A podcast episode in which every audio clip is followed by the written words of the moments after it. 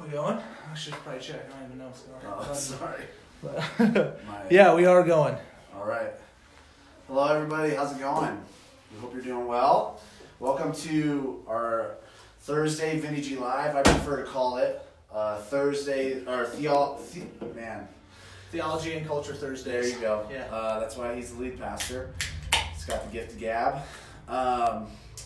So that being said, today what we want to do on Thursdays is look at a topic that's happening in culture, or even just a theological topic that's important to us, and just kind of dive into that topic. And so a few things first before we get into today's topic. Next Thursday, what we're going to do is we're going to jump into what we call question and response week. So we want to hear any of your big questions about the Bible, or things you've been wondering personally about the Bible. A little. Or little questions too. Like, almost preferably little questions, actually. What would be a little question? What's the first book of the Bible? Oh, yeah. Lamentation. Genesis. Yeah, Genesis. So, that being said, if you have any questions, you can put them in the comments. You can message one of us. You can email one of us. You can text one of us. And we'd love to just get some of those questions. We might not get to all of the questions, but we might pick some of the ones that maybe we're getting asked a bunch, or if we know there's like a sermon coming up where we're going to be diving into that, we might not pick that question. But send us your questions, because next Thursday it's going to be just question and response time. And part of why we call it response time is I stole that from the Bible Project guys, who instead of say question and answer, they like to say question and response, because sometimes the way that they will respond to a question has changed over the years. So, interesting. I've never heard that. Yeah, you know. Yeah. So, anyways, guys. Yeah. So that's what we'll be doing today. So I'm looks like I'm messing on my laptop because I want to make sure the live stream is coming in right now. It looks like it is working. So today, our topic, we're going to be talking about prayer and our culture in general. Just prayer, the idea of prayer, not just even prayer to God, but just prayer in general and our culture. So. That being said, today, interact with us as well. If you have questions about prayer or thoughts or whatever, we're going to try to respond on here if we can. So sometimes the questions don't pop up quite right on my laptop, but hopefully they do. Shout out to Angie especially. Brandon and Jess, we love you too, but Angie especially. Good to see you. Good to hear from you. Way down in the land of Fiend. Yeah, good to see you, Angie, former interns. A lot of former interns on here, so that means we didn't scare them away too bad, except they moved away. So, today we're going to be talking about prayer and culture, and kind of one thing in particular made us want to do this is we saw there's a bunch of articles going around, a bunch of different Christian websites, that there's this gal, Jeanette Benson, who did a study on Google searches in the midst of this like coronavirus time, this COVID-19 time, and what people are Google searching. And what she saw is that prayer, just Google searching for the word prayer is just rising to the top. It's just this is becoming a common search. I'm going to read some quotes from this study. So during March, all her research in March, this is what she's seen with Google searches for prayer being surged to the highest level during the past 5 years for which comparative Google search data is available, surpassing all other major events that otherwise instigate intensified demand for prayer, such as Christmas, Easter, and Ramadan. So even bigger than those seasons of life. And then she also says, I find that the intensified searches on prayer during the COVID-19 pandemic is global. It occurs on all continents and for Christians and Muslims. Even Denmark, one of the least religious countries in the world, sees systematic increases in internet searches on prayer. She says this as well. The surge mainly coincides with increases in the registered cases of the COVID-19 rather than surges in death rates. Prayer intensity also rises in countries that have only recently been hit by the pandemic themselves. So, interesting study that she has. You can look it up online if you could Google it and find the study by Jeanette Benson. But she basically did all this research looking at the last 5 years. And Google searches, and prayer is just surging to the top. And there's, some of the things that's happening all over the world. It's particularly happening where like cases of the coronavirus are popping up in countries, not so much the death rate as much as just the cases, which is kind of interesting. So today we're just going to talk about prayer and culture. We're going to talk about different. I just got some questions for Vince and it will be just a dialogue between us two in some ways, and I'd just like to hear some of Vince's thoughts and even some of your thoughts in the comments about prayer. But so Vince, not just our culture, or not just cultures that are Western or have Christian backgrounds or Christian whatever you want to say in them, Christian influences in them, but cultures all across the world, these Google searches, these internet searches for prayer are spiking and growing and becoming one of the top searches in these countries. So why, Vince, why do you think this is happening now alongside the Corona stuff? Yeah, I'll say I'm happy it's happening now. You know, I think on the whole, what an interesting thing. I think so much of this, and we've talked in length even last Thursday, kind of around the way our culture has been formed and what we really buy into from a worldview perspective as a culture, as Americans really, and here in the West, and I think that plays a role here too, right? So you've we've been shaped through the scientific method, the Enlightenment, and so I think there's this sense of things should always make sense. Chaos just never makes sense, right? Like disorder, things we can't control, right? Things, why this, why now, you know, all that kind of stuff. I think when life gets disordered, I think we don't know what to do. Like I think like I think our culture has been bred, and the water we drink, right, is just kind of this. This understanding of like things should just kind of work out, and then so mix that with like that reality being something that's now globalized, you know, so this isn't just a Western issue, that's a globalized issue. So you mix that with like the globalization of technology, so now we know of stuff we would have just never known before, right? So there was any time there were these things maybe in the past, it was like, well, you knew the guy down the street was sick, you know, or maybe the town over. We were able to access like global statistics. We're able to like literally watch the trend of COVID-19 work its way across oceans, and then you just get all that stuff. And I think lastly, the thing that's really, I think, informing a lot of this is like the image of God, right? That's like on humanity. We are, as human beings, I think, right, like we are created by God to image Him. Part of that is this bringing order to things that are in disorder. And so when we try and navigate that in a disordered world, I think there's something in us that's trying to still find the answer, though, right? Like, so okay, what can we grasp onto? And so I think prayer kind of rises to the top. Like I think it's this kind of thing. Okay, well, we don't know what the answer is, so maybe there is something beyond. What we know and understand, you know? So I'd love to hear, honestly, like, I love, you know, I think those things all are influences. I think the Christianese way to say the last thing you just said is like the eternity on our heart that God has put in us. The image of God is the Christianese way too to say it, but but that's something super secular. But I mean, so I think that's a big part. I think. I don't know. One thing I'm thinking about, one thing I've been wrestling with, like just this, I've been thinking through this idea the last year a lot, is I think a lot of times people come to the Bible and they don't feel like it gives very good answers for a lot of things, especially in our culture. Yeah. You know, everybody kind of has their own thoughts on things. But one thing I think the Bible gives at least a good answer for is why there's suffering and evil in the world. And it doesn't always even give specific answers, like this input happened, now this output happened, but just that sin has so affected creation that's why there's suffering and evil in the world. And so, I don't know, it's just something I've been wrestling with. It's like, does Christianity give the best answer for why evil exists? So like, you take somebody, my friends that would consider themselves atheists or really science-driven, which I really enjoy science too, but you know, always there's this sense in them that they're like, this is evil or this is wrong, and I'm like, but why? Like, well, because they've been culturally conditioned. That's their ultimate answer. And then I'm like, so then we like you. I don't know. So I've just been wrestling with that, and so I wonder if when there is something like this, it causes us to like go, man, no, something is wrong with the world, and that's not the way it's supposed to be. You know? Like it's just.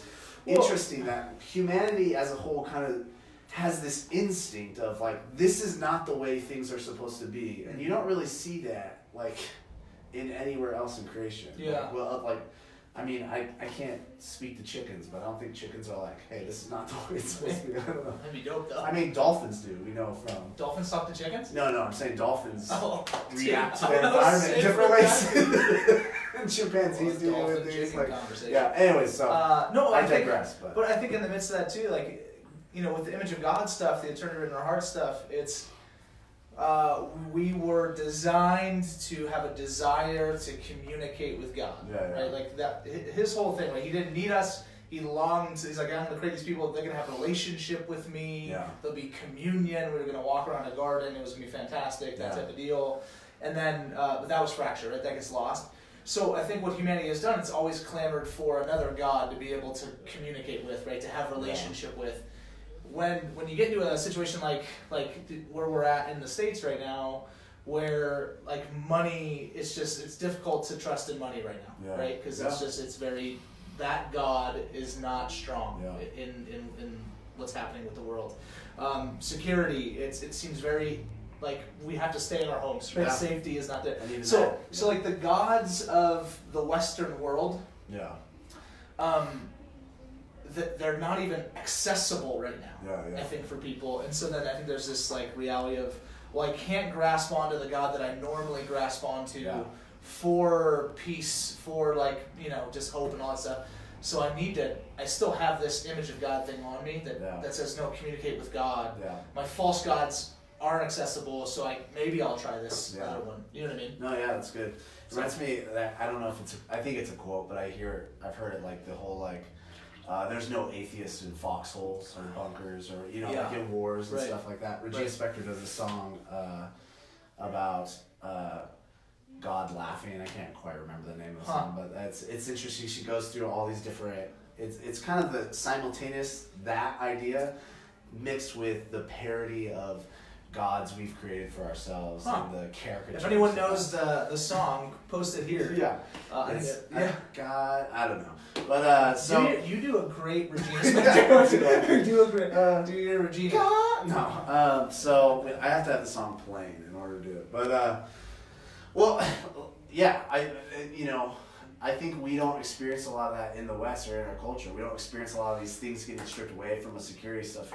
Like this is like the first event, probably since 9/11, that America has like felt on the whole like scared or worried or, and I'm sure there's other things. But even 9/11, right? Like there was this sense of after 9/11, and so for you young bucks that don't remember this, but after 9/11, it was like there was this unity that wasn't there before in this, but unity around like, we're America, we rock.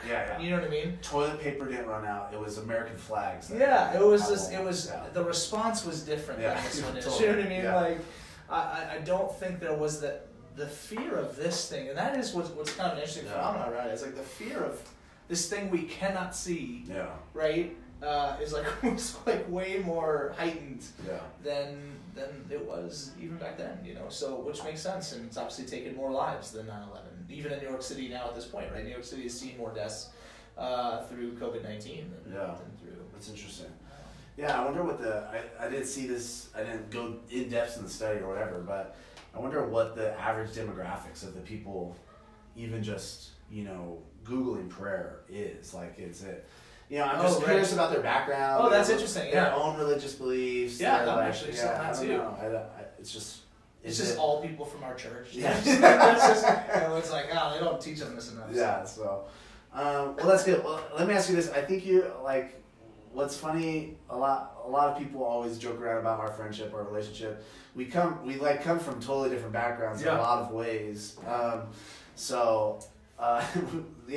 lot of ways. So I grew up in the church. Vince did grow up in the church, and so prayer's always been something to encourage. Like my dad would tell us to go and kneel and pray. Like we'd have these family prayer times, and we were forced into prayer. And I'd always pray like 5 sentences and feel like it was 6 hours. And like, Dad, please let me go play. Yeah, we did not have those. So what was like for you growing up? As not a Christian, like what was prayer a part of your life? Did you pray? Like, I don't know. Like, what was your involvement in prayer before Christ, if you can remember that? Yeah, There wasn't a lot of it, yeah, you know what I mean? Like, but there was like this weird kind of semblance of like God for sure. You know, so he didn't grow up Christian, but grew up in Louisiana. Many from the church know that. The first time I actually prayed, and I shared this even in a sermon a few weeks back, was when my baseball coach led our whole baseball team through the Lord's Prayer. You know, I was 8 years old, and I remember being the one that was like left out. Yeah. Like, every other kid just started reciting this. Because everybody knew it, but you didn't know. I didn't know. Yeah, as I had never heard it before. I literally had no idea what it was. Yeah, like I didn't know who Father. Like I didn't get it at all. And so I remember just like going home and asking my pop, like, hey, they did this weird thing. It started with Our Father, and he immediately knew he grew up in Catholic school and all that stuff. Was he mad about it, or was he like, yeah, whatever? It's, no, he was fine. He didn't care. Yeah. My dad's like crazy chill on anything. This is before cancer culture type stuff. So, so I mean, like honestly, like that was the first time, and then prayer after that. There was, I would say, before as a Christian, the only time I had any type of like semblance of I would pray would be high school. Because I had gone to youth groups, you know, and I've seen people pray. Yeah. There was a moment where my a friend of mine died in a car accident. Oh wow! And I remember going to her funeral, and her parents had lost their older daughter almost a year to the date of losing Holly, and so they lost their only two daughters a year apart in car accidents. Wow, that's horrible. And so it was just devastating. And anyway, I remember being at the funeral and seeing them walk around to us, like who were sad because we lost our friend, and these parents they're like praying over different people and saying like, "Hey, can we pray for you?" I mean, they were sad, obviously, but like had this eternal perspective of God that I just didn't get. Like it was super baffling and weird. Yeah. Like, hey, why are you? Like you should be acting different. Yeah. Well, so bring us into that. So what were you thinking? Like, what were you like? Just this is weird, or did you give it some more thought? Yeah, I think my first flinch was like, what's wrong with you? Yeah. And then it seemed genuine. Like it was like this isn't a show. Like they genuinely like are grateful for the 17 years that they had Holly. Yeah. And could not wait to see her again, and it was like legitimately like, no, this is gonna happen. Like it was super like hopefully matter of fact, you know, like oh, of course, like we had her for 17 years, and we're eventually gonna die, and we'll be reunited. And it's like I didn't have an idea of like I hadn't heard of heaven or anything, but man, that was like a really big moment. But just seeing them praying for people was like this didn't make sense. So anyway, I didn't have a ton of personal interaction with it. But once I got saved, though, a few people were like, hey, you're supposed to be doing this. So me and my little crew of friends, we would do, like, prayer all-nighters. So we just went from 0 to 100. So we went from no prayer to, like, hey, we're all going over to the Thomases, and we're going to start at 9, and we're finishing at 5 a.m. Like, we just 8 hours of prayer. Jeez. Different people would fall asleep, you know, and then we wake each other up. And so we just went hard. And then we realized, like, I don't have to do this either. Yeah. There's a healthy middle ground in the prayer life. So. Yeah. No, that's funny. Yeah, I remember when I was a kid, and I, like, it's, you know, it was very common in the sorts of churches I was growing up. You'd almost have this, like, conference speaker or guest speaker come in, and they'd talk about some, like, Christian school or internship they're part of, and they'd always be like, yeah, part of our internship is we have 4 hours every day where we just sit in prayer in the chapel or something. Yeah. And I remember being like, that sounds like a nightmare. Like every time. Yeah. And like all the other Christians are like, wow, that's great. And like, it's like the friend that gets up at 4 a.m. for his morning Devo, and you're like, all right, dude. Like good for you, buddy. Yeah. But no, if you do that, honestly, like truly good for you. No, well what's funny is that like as a teen or whatever, however young or old I was when I was hearing that stuff, you know, some of it was before I truly loved Jesus, some of it was after. You know, as a teen, you're just like, this sounds like the chore. This sounds like what my dad was making me do. But there is an aspect of prayer. You begin to want to be in it more and more. Not always, though. There's definitely weeks where in my prayer times, I don't want prayer. No, that's true. But and there's times I don't want to, like, talk to my friends. You know what I mean? I don't want to talk to my kids. You like really looked me in the eye when you said that. I just felt like, you know, like even the closest people to me. Like, you can tell me, man, if you don't want to talk, it's fine. Oh, yeah. Oh, a dig on Randy Morris for waking up early. Yeah. Oh, then I did say Morris as well. That was a different Morris I was talking about. Oh, okay. Anyway. I mean, good for Randy that he wake up that early. I want to see if he could stay up late to pray. That's the true test. Like the disciples stayed up late with Jesus into the night. They fell asleep. Yeah, they fell asleep. Oh, Randy, you would have fallen asleep. He would have fallen asleep for sure in Gethsemane. So that is the actual dig on Randy. Also, Sway, man, yeah, love the shirt, pal. Thanks, love you guys. Yeah. Redemption West Mesa, probably the best church in Redemption. Big shout out, you guys are great. All right, so okay, so we've talked about our culture and prayer, our own personal prayer a bit here. I'd love to. There's this idea that's been coming up a lot more lately. I'm still wrestling with it, and we've even like wrestled with it in the political realm, like where's this kind of stuff happening, politics-wise, and we're not going to get into that. But what? Where do you see the direction? So this coronavirus happens, the Google searches for prayer goes up, skyrockets in like virtually every country, it says.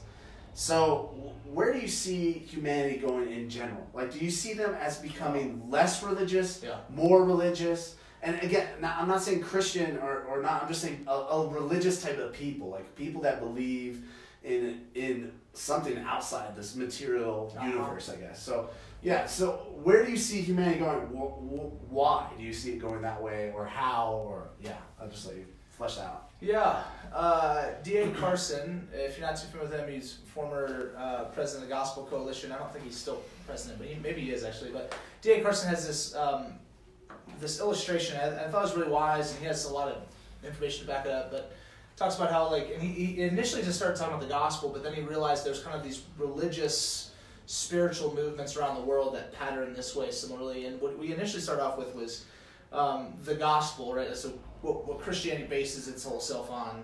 The gospel for one generation will be beloved, right? Like that generation's all in. Usually the next generation, it says the gospel will be assumed, and then that next generation says the gospel will kind of either be disdained or apathetic about, right? Okay. But then it tends to kind of circle back. Yeah. And then, you know, the eras in which the generations can get longer and shorter based on, though, events that happen in our world. And I truly think, I feel like this one for our world will reignite some level of a pursuit of spirituality. Okay. Now, I don't know if it'll be Christianity. Yeah. I think that there's a faith in our culture and Jesus. Country. Jesus mostly. Well, they like Jesus, but not the whole Jesus. Not the act, we're not the real Not Jesus, if you're going to like quote what he said. Yeah, exactly, yeah. That's the Besides problem. Love your neighbor, but... Love that. And some of the don't judge me. Like that kind of stuff. I know. They're not big on the weeping and gnashing of teeth verses of Jesus. Yeah. So, I mean, that being said, I think the movement of culture is going to be a return to and a pursuit of something bigger, something spiritual. Yeah, and I think part of that was inevitable even outside of Corona, because, like, listen, at the end of the day, here's, and this is gonna sound, it's a Christian answer, but I think it's just true in general.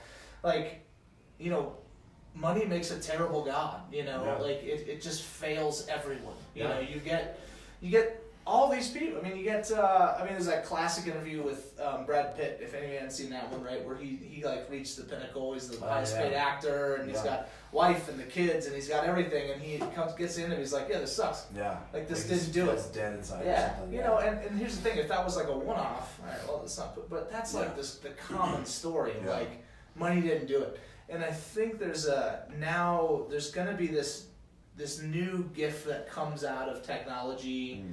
That is like, now we can all learn that, like, that's not the answer, you know? And it really is people and relationships, and ultimately a relationship with God. So I think it'll actually come full circle and draw people back to that stuff. Interesting. But I don't know. Yeah, no, I think that's good. I mean, that's interesting. So the beloved to the assumed to the apathetic to the disdained type of a thing. Yeah. Yeah. So you'd say we're here, at least in our culture, we're like maybe on the tail end of this disdained type of a thing, right? Yeah, I think it's this mix between apathy and disdain, know, of kind of just segments where it is. But I think because of, you know, media and, you know, this kind of what gets shared about what they think we believe. Yeah, I think it's moved into disdain. But, again, like, eventually things have to give, you know? Yeah, yeah. It's like, hey, this isn't working either. Yeah. So. Huh, that's interesting. Yeah, I think that's a lot of truth to that. And so, it'd be interesting to look at how that looks around the world and all that stuff. I've been reading different stuff, even in that book I keep referencing, Making Sense of God. They make this big case for how people are becoming more religious globally, and just kind of how interesting that is in light of all that we know about the world, all that science shows us. And I think it is exactly what you're saying. I think people are testing things and seeing things, and they're going, you know, I think there's something more. You know, something I love to ask people is like, hey, have you ever seen a ghost? And I know that's like a funny thing, like, but I would say like I could talk to like the most scientific person, and they'll be like, yeah, I think I have. I think it's like a common thing. Like people are like, you know.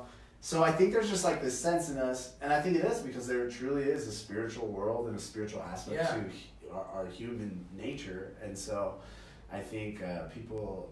I think that. Well, I think there's also you're seeing if you get into this conversation, you have people who've left the church.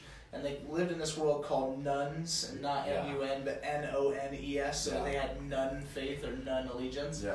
A lot of the nuns that are returning to faith in some level are going to very high liturgy churches. They're like showing up to like the Episcopal Church and showing up to the Anglican Church, and they're like, hey, I want something that is, it's not the kind of the mega show thing. I want like this real reverential.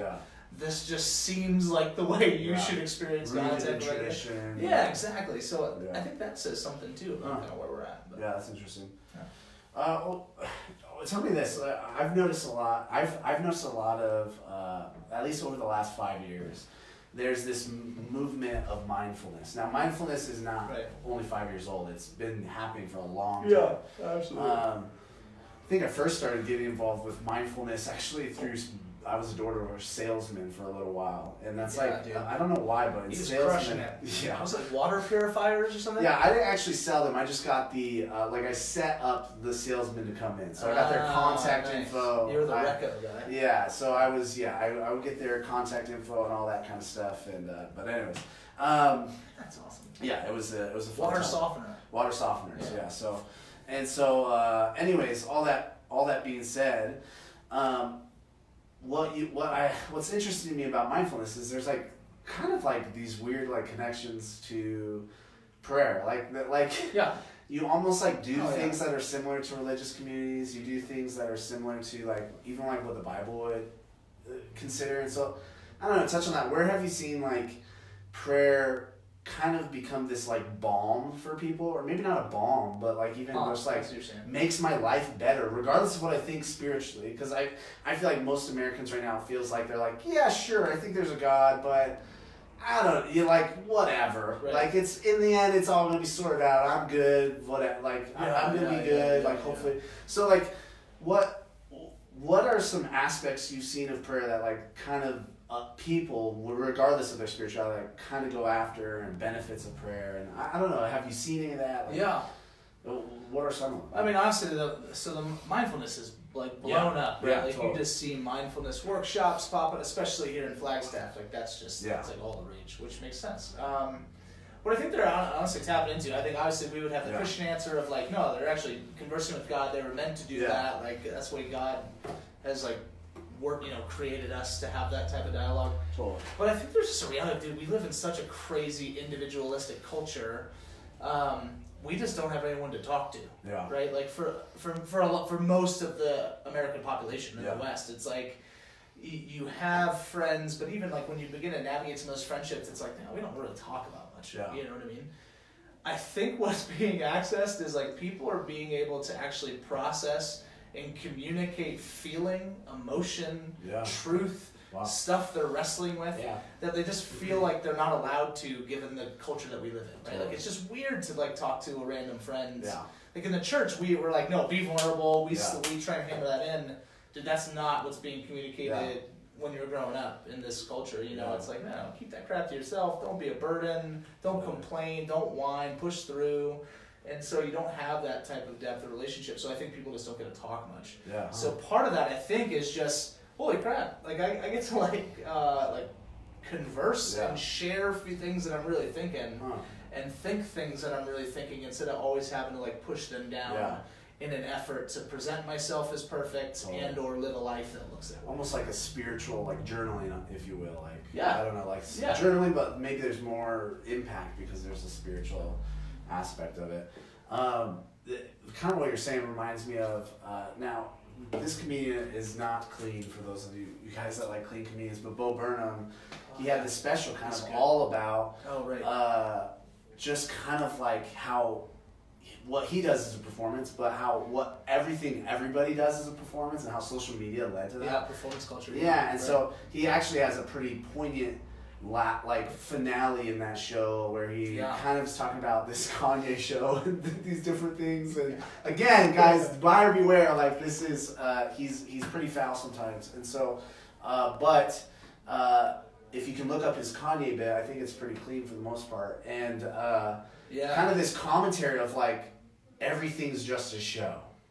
And like just leaving it at that, like not even like here's the solution, here's what you do, but just like everything's just a show. And I haven't thought about prayer in regards to even in just normal human relationships. If everything feels like a show, so you know why even, you know, so maybe that's why prayer's so attractive to people, because they can go, I don't have to put on a show when I'm praying, even if I'm not sure to whom I'm praying or whatever. That's a great special, except for all the bad parts, but that last part is special. Yeah, we haven't seen it. We just read it. Totally. And it was revealed to us through the Spirit. But I think there's also, like, you know, like, because these things are true, like, you know, like, the mindfulness thing, it's not just this individualistic piece, but I think there's also, like, the reality of when we have an opportunity to, like,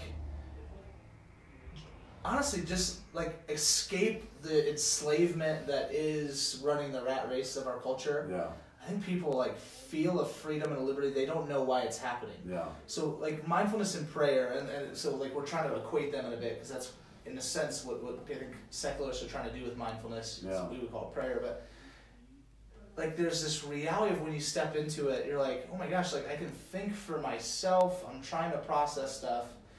Because people don't realize that the rest of their life is being dictated to them by a non-neutral culture, right? That's saying like, no, you need to care about this. Yeah. This is how you need to live your life. And mindfulness is meant to detach you from those things. So I think some of the positive experience that people get is honestly a sense of freedom from the burden that is trying to live and run the rat race that our culture presents. But yeah, which like, prayer for the Christian should be that. Should be that. You know, absolutely. Like, slow you down. Yeah. Right? So one thing I also noticed is Tyler Johnson at one of our leadership events, he brought in a doctor who was bringing us through these prayer and breathing exercises alongside of prayer. And some of these breathing exercises are even used in mindfulness, but he was really just calling them breathing exercises. Right. And so what I've noticed too is I think there's a draw to prayer in our society because of like the health benefits of it, which makes sense. I feel like our culture is very, I mean, it's either you obviously are or you and I. Yeah, we're the not health conscious, but a lot of our culture is just very health conscious and wants to be healthy. And there's like that's a really good thing too. But and so like what they found is like just breathing in these different ways and breathing in deep or stopping and breathing like all these things that happen when you pray. Like are good for your actual body. I just think that's kind of interesting. One, from the standpoint of it's interesting that that's what's drawing people to prayer. But two, like no wonder God has us pray in all these different kinds of ways and all these moments where we silence ourselves, like go out. Yes. And, like God not only knows the spiritual connection that's happening, but that something good physically, biologically is happening to our body. It's just interesting to me. Yeah. So, absolutely. Yeah. All right, well, let me ask you this. So this Google search about prayer, the spike in prayer Google searches, like how do you think this is an opportunity for Christians in general? So we've got, like, statistically, our friends, Christian or not, but non-Christian friends are Googling prayer. Right. How's that opportunity for us as Christians? Yeah, well, I mean, it'd be the equivalent of, I guess, like, if you... I don't want to say experts, maybe too big a word, but like if you were a a star soccer coach, you know what I mean? And you found out that there was this massive rise in Google searches for like kids soccer, you know what I mean? Like, it would be a good thing for you to insert yourself into that conversation. Why? Because you coach soccer. You know, it's obvious. So I think there's the most obvious low-hanging fruit piece of it is like prayer is like, that's kind of our deal, or at least it should be, right? I mean, that's like we are supposed to be a people of prayer. We believe something crazy that like we like talk to God and we hear from God and God like speaks to us and wants that, you know, like prayer is very much like our thing, and I don't want to say our thing limiting it to just Christianity. I mean, all religions are going to have some form of what they would call prayer, specifically obviously the Judaism and Islam and the Abrahamic faiths and stuff like that are going to claim that, you know, at the same time.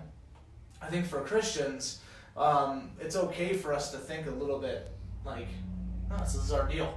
Like this is what we do. And so, so I think there's that.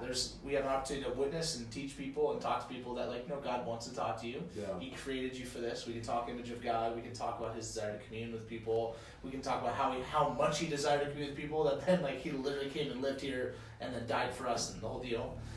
But I think there's also the other benefit for Christians in this is if the whole world is doing it, I sure hope we are. You know what I mean? Like if like a whole bunch of non-Christians and secularists and atheists or whatever are all thinking like, hey, we need to pray.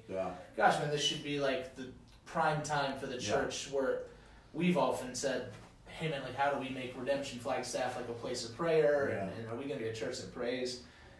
Like hopefully this is a season that like actually moves the Christians to like, no, we're actually gonna do this, you know. So I think those two stand out the most. That's interesting. I think that I think it is just an opportunity to like to almost like reach out to your friends and just be like, just ask these simple questions of like, hey, what's giving you anxiety? What can I be praying for you? Like, I don't know. I maybe you don't even have to necessarily start with the awkward like, how can I pray for you? But maybe that is like where you can start. I don't know. I think there's. It'd be interesting, like you know, like people logging in and off. I know there's only, I think there's like only 5 people watching right now, but if people come back and watch this later as well, like if you would do maybe a social experiment on this for us, and on your Facebook page or wherever your social media is, and just post something that says, "How can I be praying for my friends?" And just see maybe some of the responses you get and who you get them from, because I bet.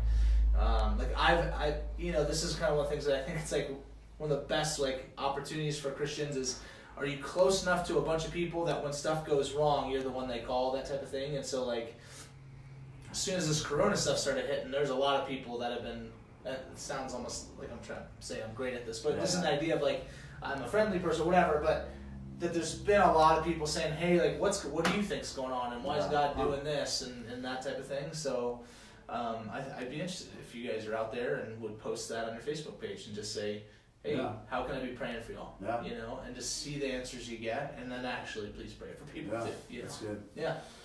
Well, let me ask you this. Do you have any, I do think ultimately the Google searches for prayer spiking, it is a good thing. Like it's awesome. I think anytime, you know, it makes me think of the God-fearers in Acts where they didn't believe in Jesus as God yet, but they like were going towards that realm.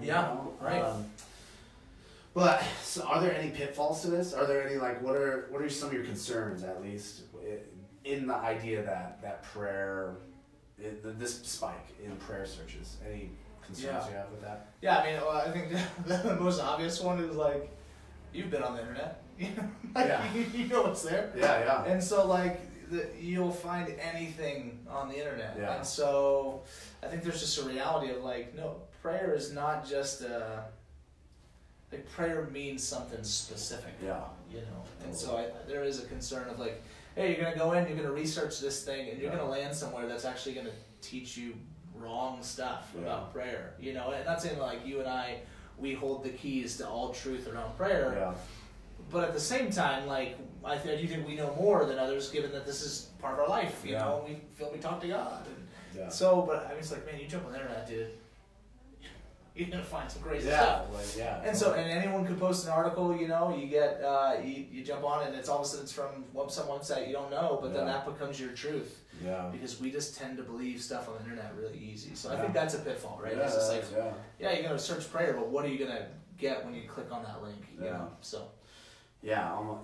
Totally. I think for me, like even just thinking through that, and just what I'm concerned about with it is, I mean, first and foremost is like, as much as prayer is good for people, I want people to pray to God, like, and not just saying God, like the God of the Bible. I want them to know and pray to Jesus, and then I'm even open and flexible with people being like, I'm praying to a God out there.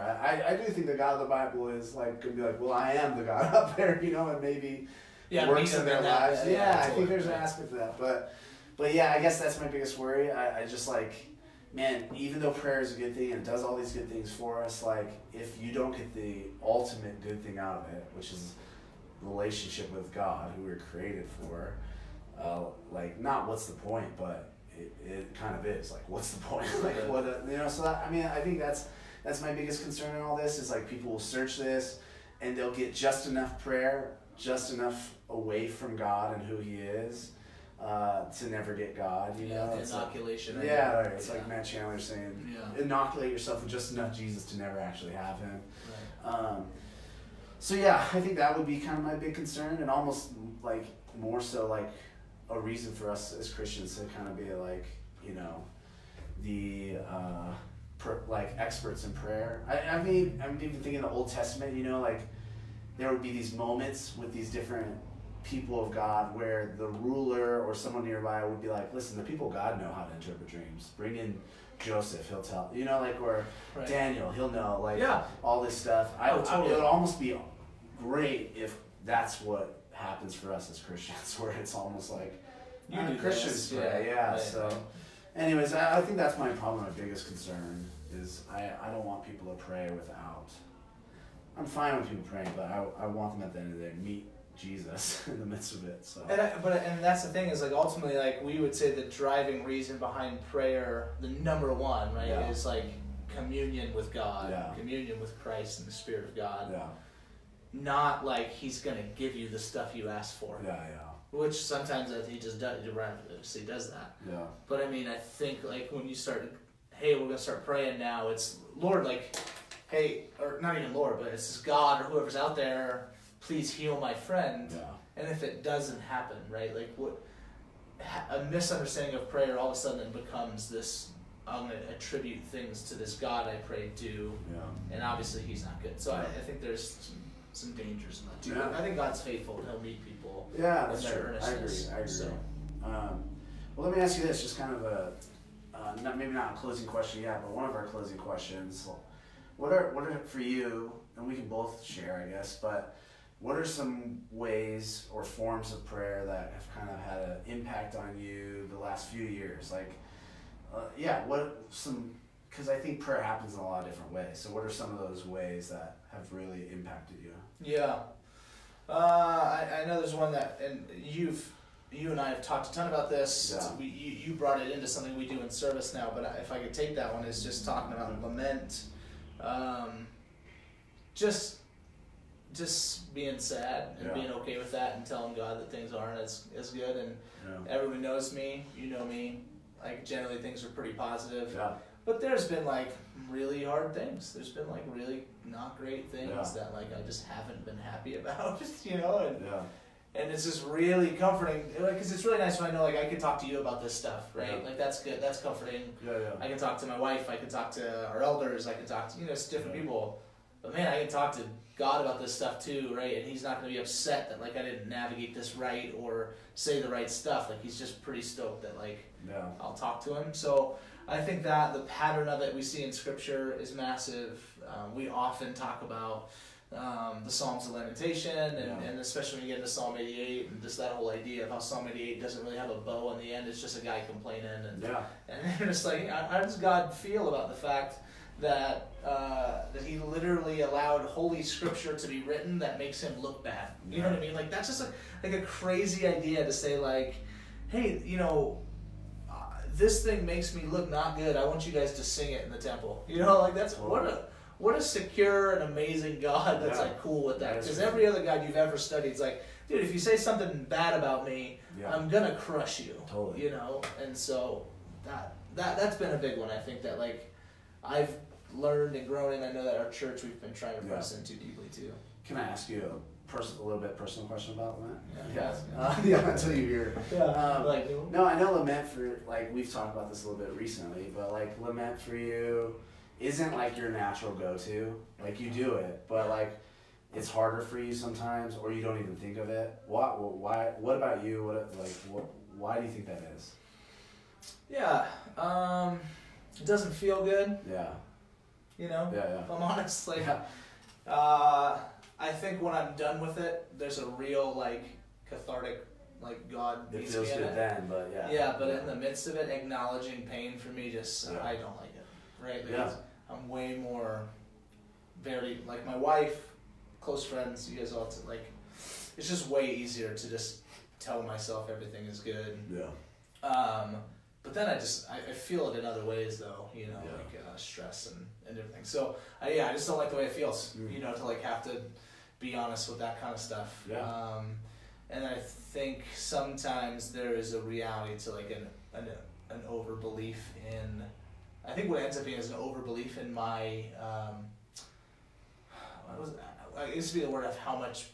Mostly my family or whatever, the church, whatever, like needs me to be a certain way. Oh yeah. So then there's that like, well, I gotta keep it together because otherwise this thing could fall apart, which is just foolish. Yeah. That's ultimately God's job. So those two things. I do it. Yeah. And I'm learning it. Yeah. But I still am not a fan. Yeah. You know what I mean? Yeah. No, it's good. Yeah. I think for me, like to change. Prayer subjects or whatever. I think one of the hi Sierra. Good to see you.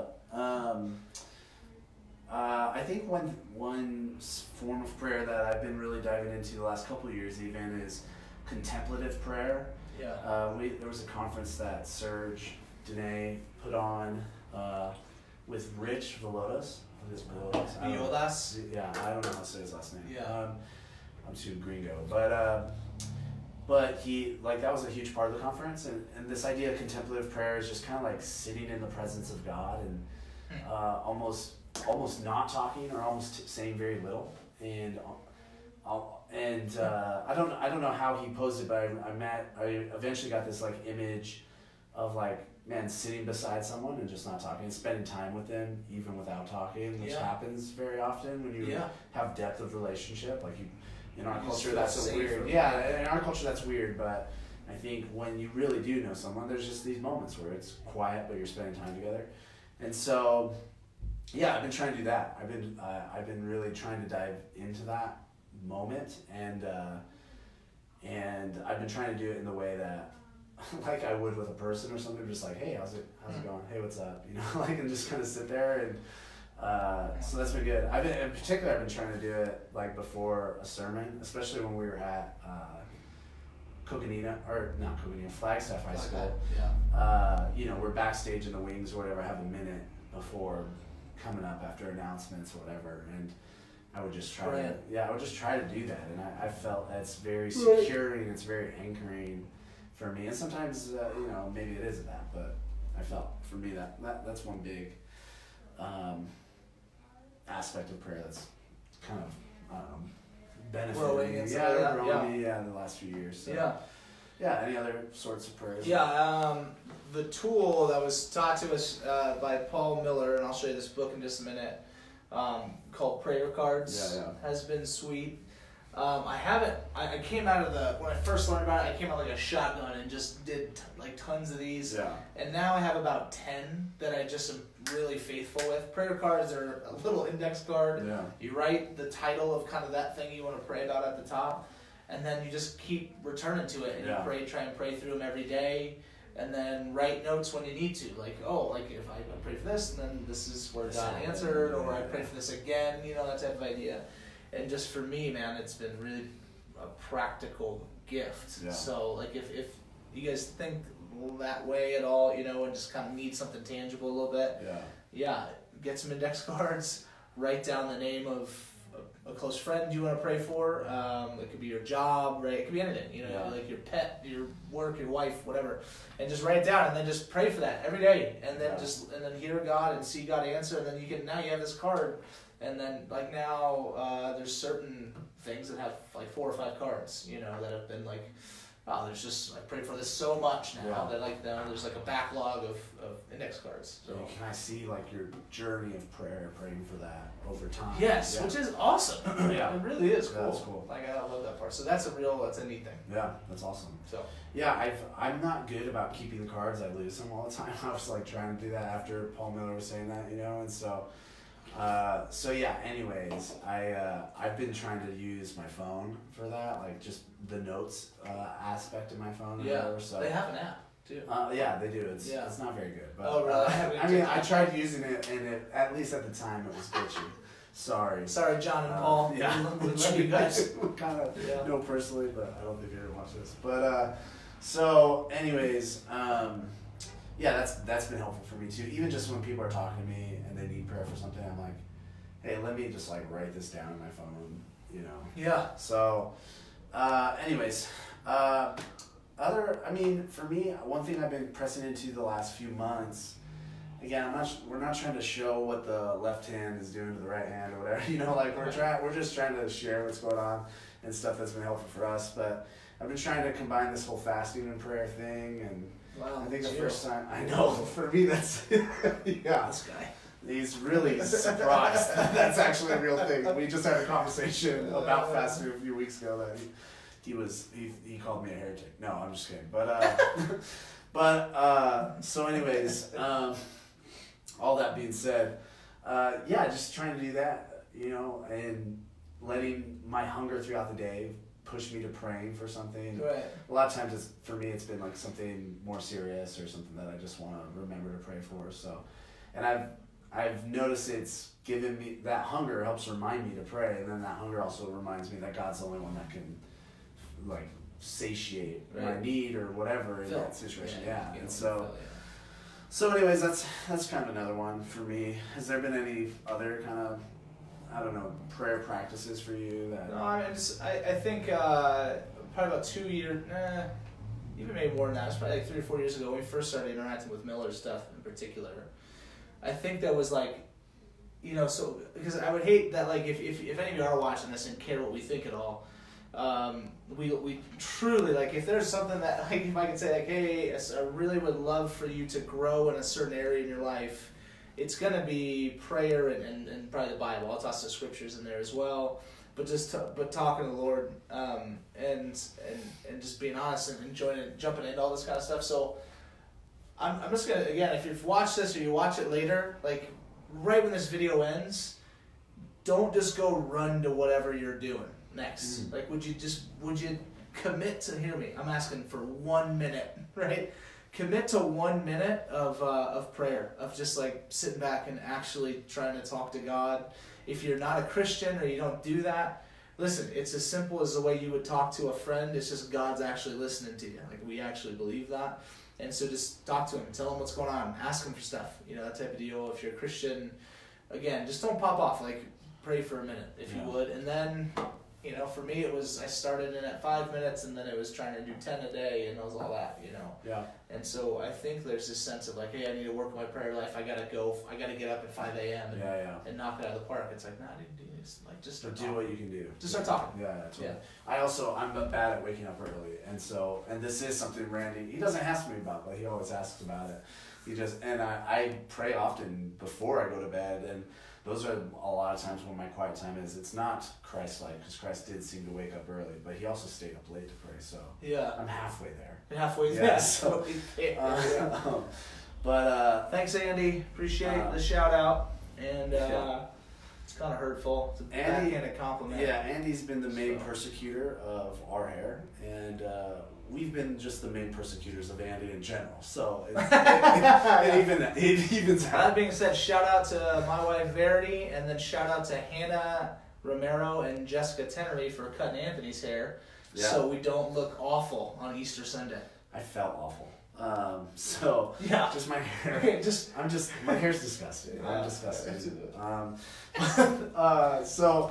Well, let's show, before we get off the rails here, show some of you these resources, these books on prayer, some of your favorite books on prayer. Yeah. I've read two of them and I really enjoy them, but show us them and talk about them. Yeah, so I brought a few books. This first one is probably the one that a lot of you maybe haven't read. It's by Henry Nouwen, who I'm just a big fan of, Catholic guy. The book's called The Only Necessary Thing. It's a collection of essays and prayers from Nouwen.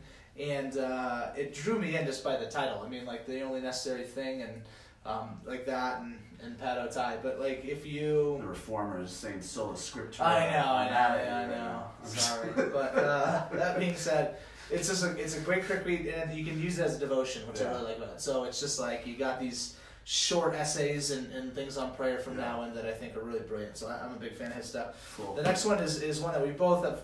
The next we both read. So A Praying Life by Paul Miller. We have had the privilege of spending some time with Paul and him coming in and doing some trainings for Redemption. Him and the guy John Hory, and we love these guys. Yeah. I think the biggest thing with Paul Miller and all of his stuff is like, you just believe him. Yeah. You know what I mean? Like, it's like, you actually do the stuff that you're saying. Yeah, you have a relationship with God. So this book, I think, is maybe the best practical, this will get you praying better. So A Praying Life. We have extra copies of these at the office that we'd love to give you if you wanted one. Even I would say relational. Like, I feel like that's a big you know, buzzword in Christian evangelicalism, but it really is relational. It's really like going to huge relational components of prayer. It's organic. It's organic. Yeah. It's, the last one is this is our. If you didn't notice, we have a mandatory Tim Keller plug every